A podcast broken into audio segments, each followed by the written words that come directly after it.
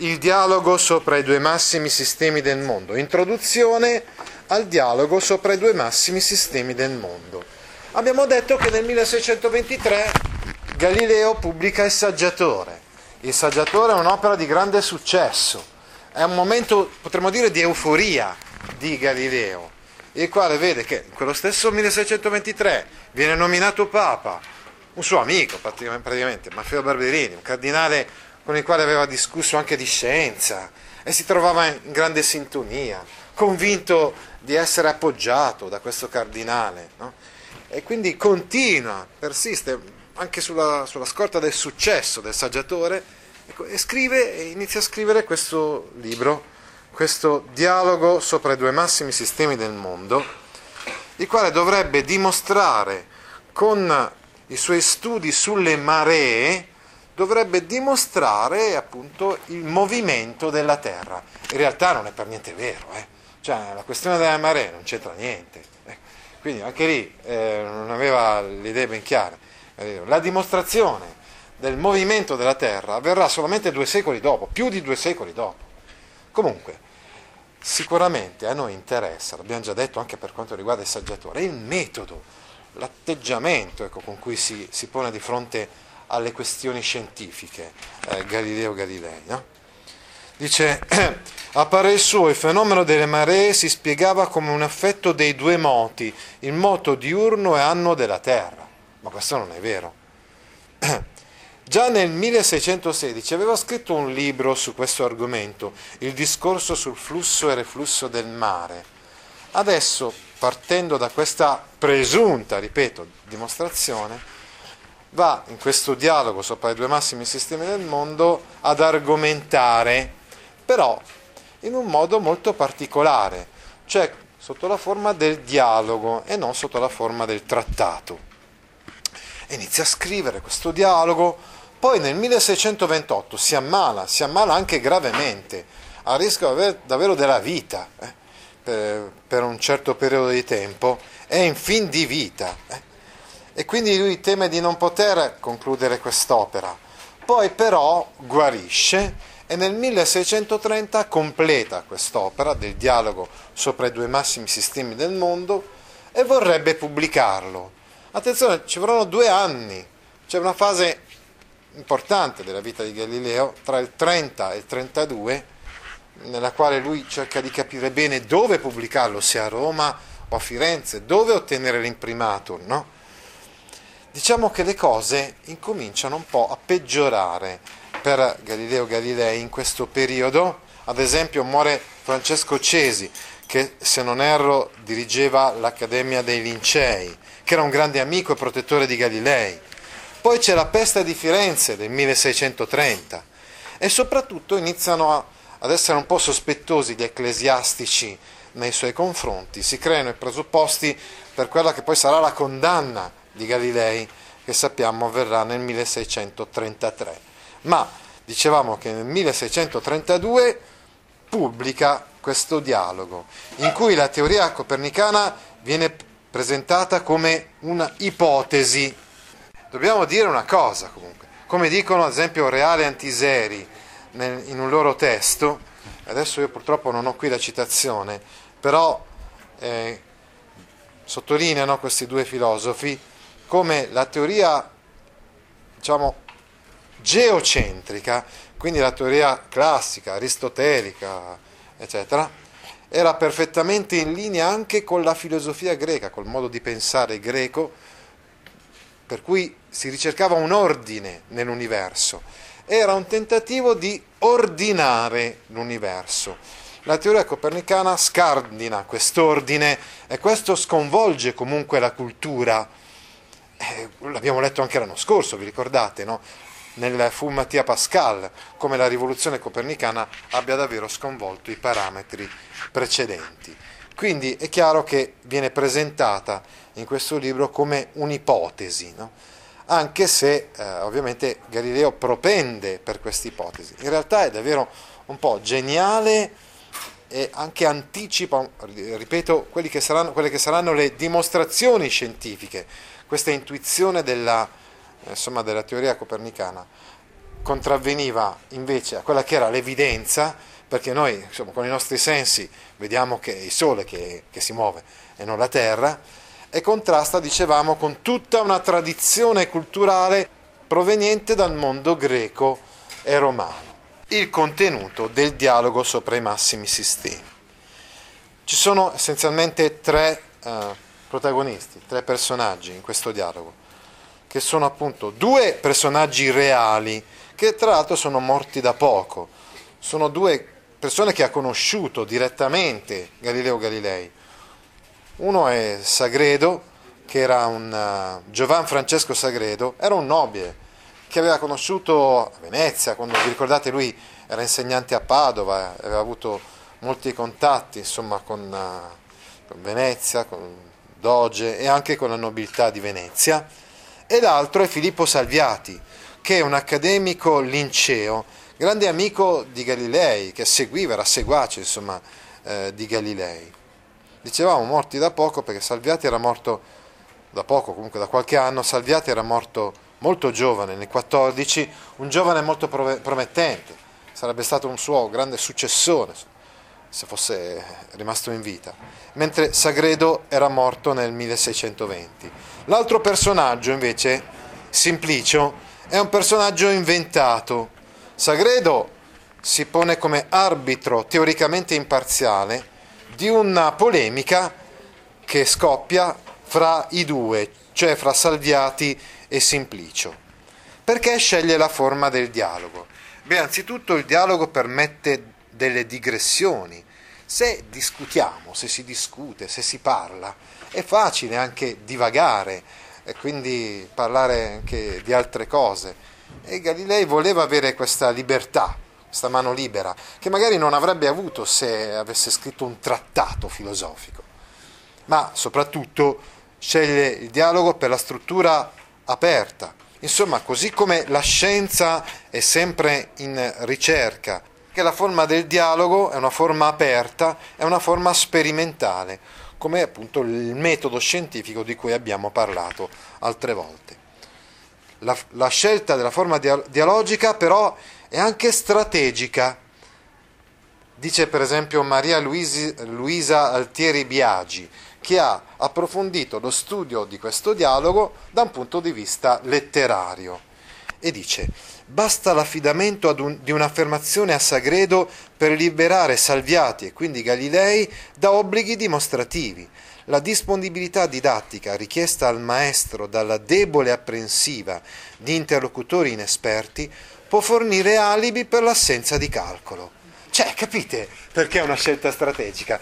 Fa dire a Sagredo, che è un nobile veneziano ma non è uno scienziato, quello che pensa lui eh, così lui, che non è scienziato, si può permettere di non dimostrare ciò che dice, però intanto l'ha detto, capite? La, la scelta strategica, perché è la scelta strategica del dialogo. La forma del dialogo costituisce inoltre il mezzo più efficace per dare vivacità a un testo scientifico, eh, filosofico, da Platone in poi. Inoltre la sua struttura aperta corrisponde pienamente alla ricerca e alla sperimentazione scientifica, dicevamo. Bene, lo stile Mentre i nemici di Galilei condannano il dialogo, i suoi seguaci, i suoi studiosi, ammiratori, sostenitori, subito intuiscono che questo è un capolavoro di Galilei, anche se lui ha un'ipotesi sulle maree sbagliata. Questo non toglie assolutamente il rigore del metodo e la quantità di dimostrazioni matematiche, astronomiche scientifiche in generale che dimostrano il valore di quest'opera e quindi l'opera entra presto non solo nel canone, quindi come modello di testo scientifico, ma anche come modello di testo letterario. Ecco, quindi un po' come saggiatore, è un grande capolavoro della prosa, della prosa in generale della storia della letteratura italiana. Quindi insieme con il Decameron, il Principe e tantissimi altri libri che eh, che poi leggeremo insieme.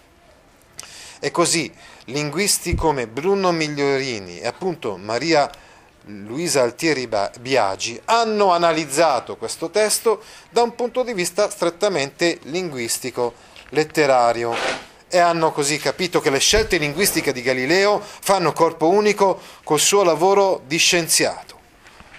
Quindi, qual è lo stile di, di Galileo? Anzitutto, una scelta molto interessante, importante che lui ha fatto, è quella di usare delle parole comuni, usare la lingua di tutti i giorni.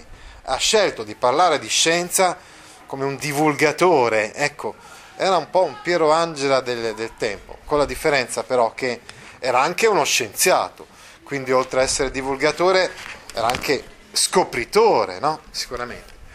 Ma aveva proprio questa attenzione, insomma, a rendere, a tecnicizzare il linguaggio comune.